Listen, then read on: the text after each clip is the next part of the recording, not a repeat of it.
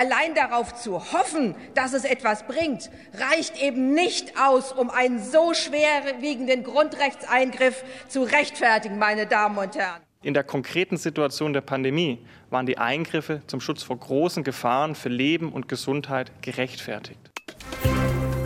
News Junkies. Was du heute wissen musst. Ein Info-Radio-Podcast. Wir stellen heute die ganz große Frage, wie nun weitermachen in Sachen Corona? Was kann man tun, um diese Zahlen wieder runterzubekommen? Klar, jeder, jede kann sich impfen, Kontakte reduzieren, Abstand halten, all das. Wenn aber das Appellieren nun nichts bringt, dann muss die Politik reagieren und die Frage ist ja, wie?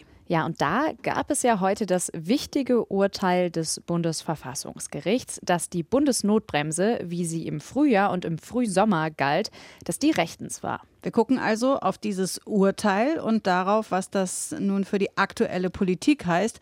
Denn jetzt ist die Grundsituation mit den Impfungen ja eine andere als noch im Frühjahr. Die Frage ist, ob man Geimpfte und Geboosterte jetzt zum Beispiel in einen Lockdown schicken darf oder ob man ihnen verbieten könnte, ja nachts das Haus zu verlassen. Gucken wir uns genauer an. Heute am 30. November bei den News Junkies. Hier sind Dörte Naht und Ann-Christine Schenten. Hallo. Hallo. In der konkreten Situation der Pandemie waren die Eingriffe zum Schutz vor großen Gefahren für Leben und Gesundheit gerechtfertigt. Die Bundesnotbremse war also rechtens. Das ist das Urteil gerade noch mal in einen kurzen Satz gepackt vom Sprecher des Bundesverfassungsgerichts Pascal Schellenberg. Es gab da ja mehr als 450 Verfassungsbeschwerden gegen diese Regelung im Infektionsschutzgesetz. Alle zielten darauf ab, dass der Staat durch die Kontaktbeschränkungen, die Ausgangssperre und die Schulschließung in die Grundrechte der Bürgerinnen und Bürger eingriff und dass das eben nicht in Ordnung sei. Es gab auch noch Beschwerden gegen die Schließungen von Freizeiteinrichtungen, von Fitnessclubs, von Museen, Theatern, von Geschäften und von Gaststätten. Über die hat das Gericht aber nicht entschieden, weil die generell nicht zulässig waren. Nicht vom Bundesverfassungsgericht zulässig waren, ne? Genau. So, das haben sich die Richterinnen und Richter des Bundesverfassungsgerichts also angeguckt. Es läuft, wenn zwei so gewichtige Rechtsansprüche gegeneinander stehen, dann immer auf eine Güterabwägung hinaus. Also welches Recht dann in dem Moment schwerer wiegt. Ja, und in diesem Fall hat das Verfassungsgericht entschieden, dass der Schutz der Gesundheit schwerer wiegt. Das Urteil wurde ja heute nicht verkündet, sondern schriftlich veröffentlicht und in der dazugehörigen Pressemitteilung des Gerichts liest sich das dann so. Das Bundesverfassungsgericht hat die Maßnahmen anhand der allgemein für sämtliche mit Grundrechtseingriffen verbundenen Gesetze geltenden verfassungsrechtlichen Anforderungen geprüft. Danach waren die hier zu beurteilenden Kontakt- und selbst die Ausgangsbeschränkungen in der äußersten Gefahrenlage der Pandemie mit dem Grundgesetz vereinbar. Insbesondere waren sie trotz des Eingriffsgewichts verhältnismäßig die Kontaktbeschränkungen und Ausgangssperren also verhältnismäßig und gerechtfertigt. Das sind so Rechtsbegriffe. Mit den Schulschließungen, da haben sich die Verfassungsrichter und Richterinnen offenbar am schwersten getan. So hat es der ARD-Korrespondent am Bundesverfassungsgericht Bernd Wolf heute berichtet. Für die Schüler besonders schwerwiegend sei es gewesen, dass die Lehrer statt des richtigen Unterrichts eher weniger Digitalunterricht gemacht hätten, sondern mehr Hausaufgaben aufgegeben hätten. Und das führt zu Lernrückständen, Defiziten in der Persönlichkeitsentwicklung, in der psychosozialen Entwicklung, überhaupt zu Bildungsverlust, besonders an den Grundschulen. Doch dann das große Aber, das dynamische, exponentielle Infektionsgeschehen und der Schutz vor Gefahren für Leben, Gesundheit und das funktionierende Krankenhaussystem, dann noch eine neue, tödlich wirkende Virusvariante. Es sei einfach nicht anders gegangen, als die Schulen zu schließen. Jetzt haben wir ja hier schon die wesentlichen Stichworte genannt. Kontaktbeschränkungen, Ausgangssperren, Schulschließungen. Aber vielleicht blenden wir mal kurz zurück an dieser Stelle und gucken noch mal, was genau die Bundesnotbremse eigentlich war.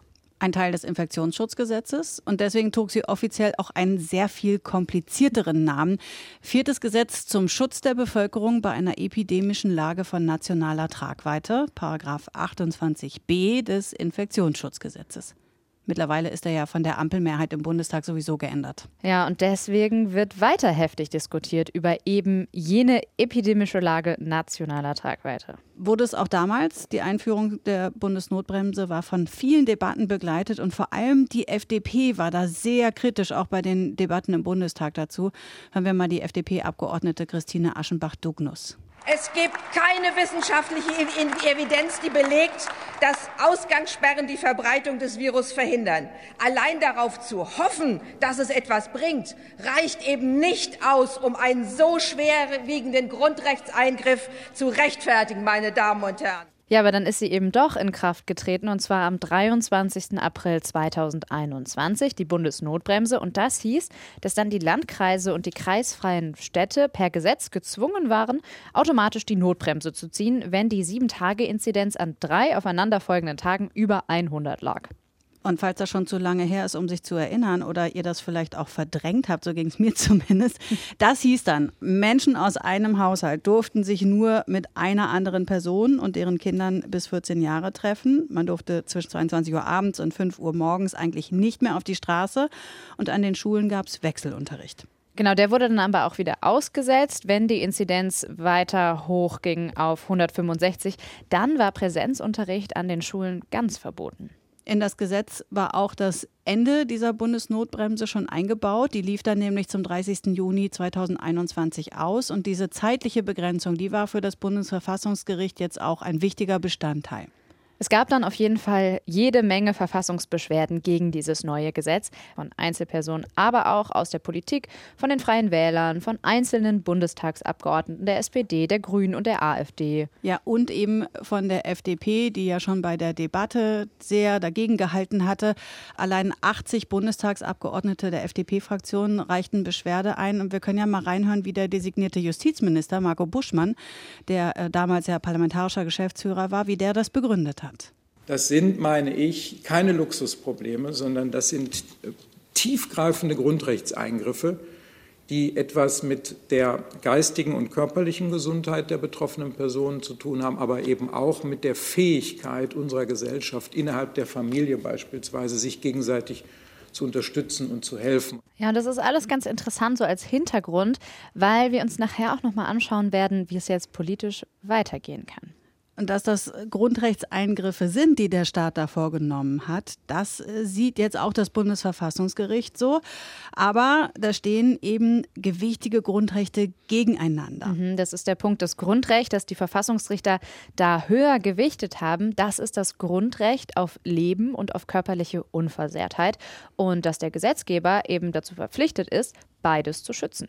Die Richter und Richterinnen bescheinigen jetzt den politischen Entscheidungsträgerinnen und Trägern da auch, dass sie aufgrund von tragfähigen, tatsächlichen Erkenntnissen gehandelt hätten, nämlich zum Beispiel, dass eine Reduzierung von Kontakten eben die Verbreitung des Virus eindämmen kann. Und sie erkennen auch an, dass die Regierung verhindern wollte, dass die Menschen sich da privat in Innenräumen treffen und dass eine Ausgangssperre ein legitimes Mittel sei, das zu verhindern, weil mhm. nämlich die Leute dann abends da gar nicht mehr hinkommen. Ne? Genau. Der Schutz der Gesundheit wird also in dieser konkreten Gefahrensituation höher bewertet als das Grundrecht auf freie Entfaltung der Persönlichkeit und das Ehe- und Familiengrundrecht, also dass man sich mit seinen Angehörigen bzw. mit seinem Ehepartner oder Lebenspartner in frei gewählter Weise und Häufigkeit zusammenfinden kann und eben auch höher als das Grundrecht auf Freizügigkeit, dass man sich also frei umherbewegen darf.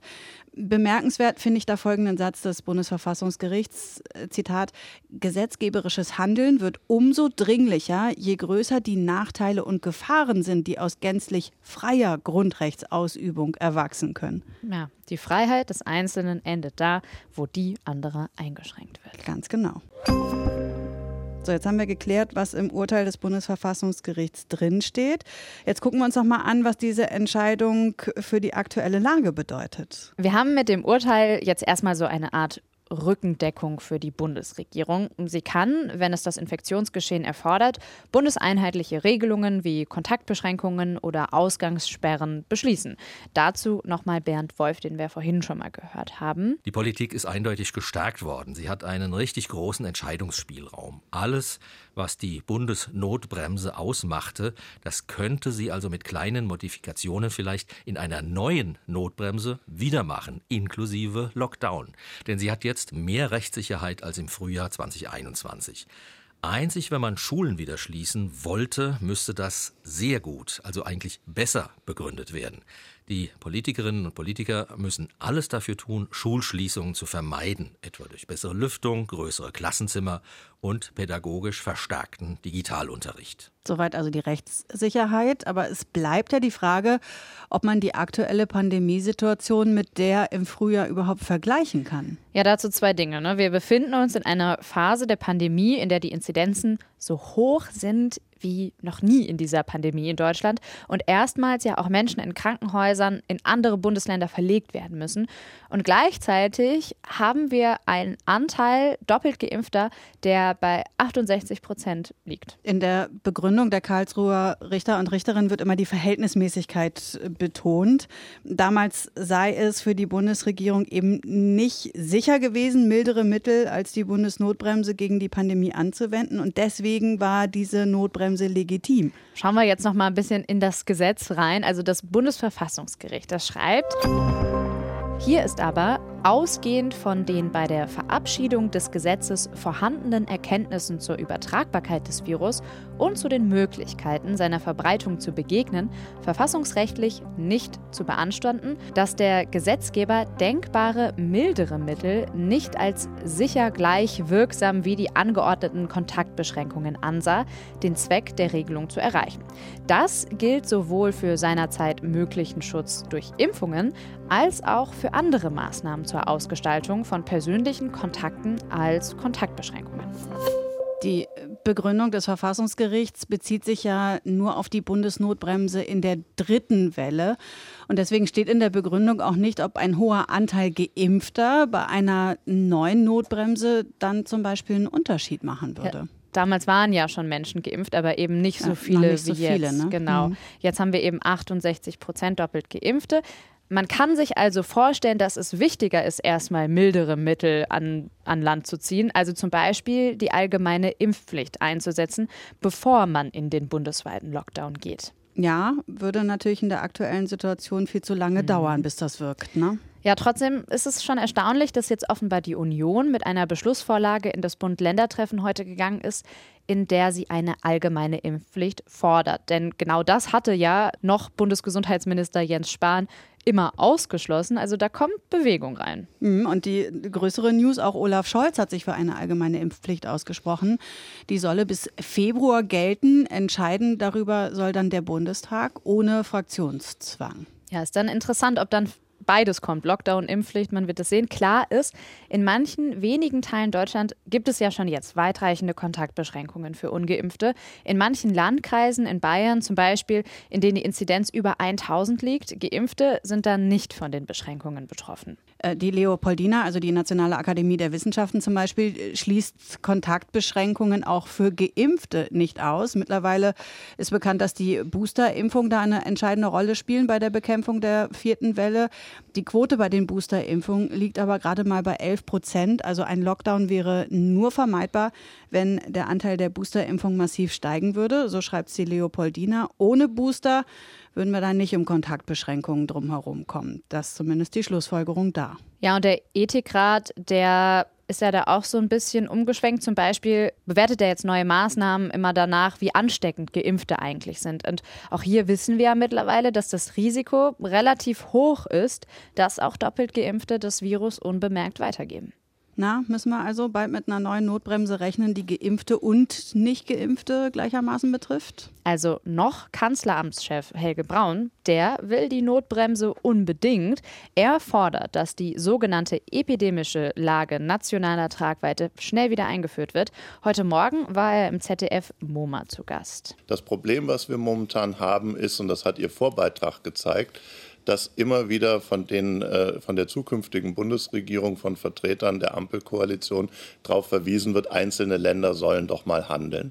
Und ich finde, wir haben in der Corona-Krise waren wir immer dann erfolgreich, wenn Bund und Länder gemeinsam gestanden haben und haben sich auf bundesweit einheitliche Maßstäbe für das Handeln bei großen, hohen Infektionsraten vereinbart. Und das erwarte ich auch, dass für das heute das Signal ist, was von unserem Treffen ausgeht. Ja, und Helge Braun hat sich das Urteil des Bundesverfassungsgerichts sicher auch ganz genau durchgelesen. Danach hat er nämlich gesagt, ich glaube, das heißt sehr konkret, dass wir heute darüber reden müssen, wie wir in den nächsten ein, zwei Tagen wirklich eine neue Notbremse äh, ins Werk setzen, damit wir die Überlastung, die wir im Gesundheitswesen in mehreren Bundesländern jetzt schon sehen und die noch weiter zunehmen wird, wie wir die schnell abwenden können.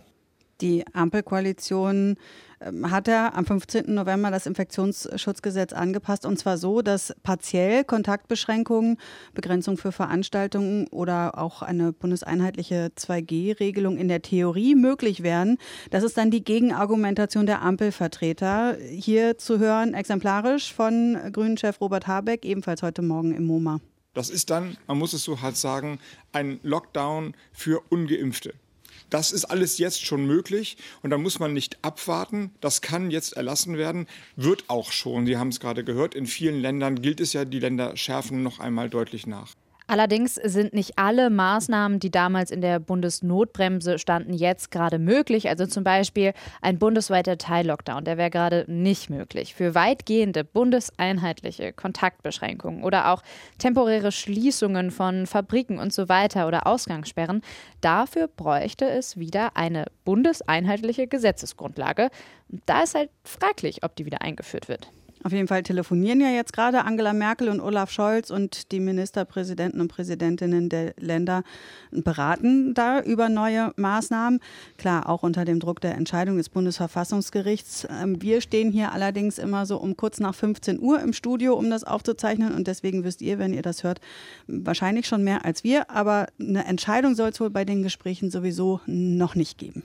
Ja, und der Eindruck, der bleibt ja einfach. Wir haben da sehr, sehr viele Instrumente, also dieser berühmte Instrumentenkasten, von dem immer gesprochen wird, und die bleiben halt liegen. Unser Hauptstadtkorrespondent Georg Schwarte, der hat heute Morgen im Inforadio Folgendes dazu gesagt. Ja, das klingt ein bisschen danach, äh, dass man sich nicht traut, was zu entscheiden, was zu entscheiden sein müsste. Denn alle sagen, es eilt, die Hütte brennt. Helge Braun, noch Kanzleramtsminister, sagt, es zählt jeder Tag. Der fordert eine Notbremse. Janosch Dahmen, immerhin ein grünen Politiker, der sagt, wir brauchen eine inhaltlichen Teillockdown in vielen Regionen des Landes. Katrin Göring-Eckardt, Grüne, Fraktionsvorsitzende, Mitglied der Ampelkoalition, sagt, in dieser Woche müssen wir klar haben, wie es weitergehen soll. Aber mhm. Stand jetzt äh, ist das nicht der Fall. Stand jetzt wird es eine Ministerpräsidentenkonferenz erst in der nächsten Woche geben, nachdem Olaf Scholz zum Kanzler gewählt Das Urteil des äh, Bundesverfassungsgerichts zeigt ja, unter bestimmten Bedingungen sind bundeseinheitliche harte Maßnahmen eben möglich, auch wie solche wie Kontaktbeschränkungen und Ausgangssperrungen.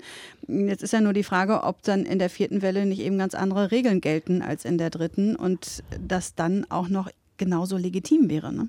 Genau, aber das schließt ja alles nicht aus, dass wir dem aktuellen Infektionsgeschehen wirklich dringend entgegensteuern müssen. Mhm. So, gucken wir mal, was heute sonst noch wichtig ist. Ja, wir schauen mal nach China. Das Land, das kommt ja auch wegen sehr ja, restriktiver Maßnahmen momentan besser mit dem Virus zurecht als Deutschland. Das war nicht immer so. Die Journalistin Zhang Zhang wurde im Mai 2020 zum Beispiel festgenommen, weil sie vorher kritisch über die Corona-Politik der chinesischen Behörden berichtet hatte. Wurde dann zu einer Haftstrafe von vier Jahren verurteilt. Vor einigen Wochen ist die Journalistin in einen Hungerstreik getreten und hat seitdem sehr stark abgenommen. Deswegen wurde jetzt auf Twitter immer wieder ihre Freilassung gefordert. Und jetzt berichten Amnesty International und Reporter ohne Grenzen, dass die Bundesregierung sich für die Freilassung von Zhang Zhang einsetzt. Die deutsche Botschaft habe sich laut Auswärtigem Amt an das chinesische Außenministerium gewandt. Ja, der Gesundheitszustand von Zhang Zhang soll sehr schlecht sein und es drohe sogar, dass sie den Winter nicht überlebt. Ja, und Barbados hat sich endgültig von der britischen Krone losgesagt, ist jetzt erstmals in seiner Geschichte eine Republik. Ja, ziemlich friedliche Revolution. Prinz Charles war dabei bei der Zeremonie in der Hauptstadt Bridgetown und um Mitternacht gab es ein großes Feuerwerk. Hm. Ah, schon wieder eine Corona-Folge, aber leider ist es ja nun mal auch das dominierende Thema der Stunde. Aber ihr habt uns schon ein paar Themenvorschläge geschickt. Vielen, vielen Dank dafür. Werden wir in dieser Woche hoffentlich nochmal drauf zurückkommen können. Ja, einfach auch mal nicht über Corona sprechen. Mhm. Einen Tag diese Woche vielleicht mal. Bis dahin schreibt uns wie immer gerne Wünsche, Anregungen und Kritik an newsjunkies.inforadio.de. Wir sind Dörte Naht und an Christine Schenten und wir sagen Tschüss, bis morgen. Bis morgen. News Junkies was du heute wissen musst. Ein Podcast von Inforadio. Wir lieben das Warum.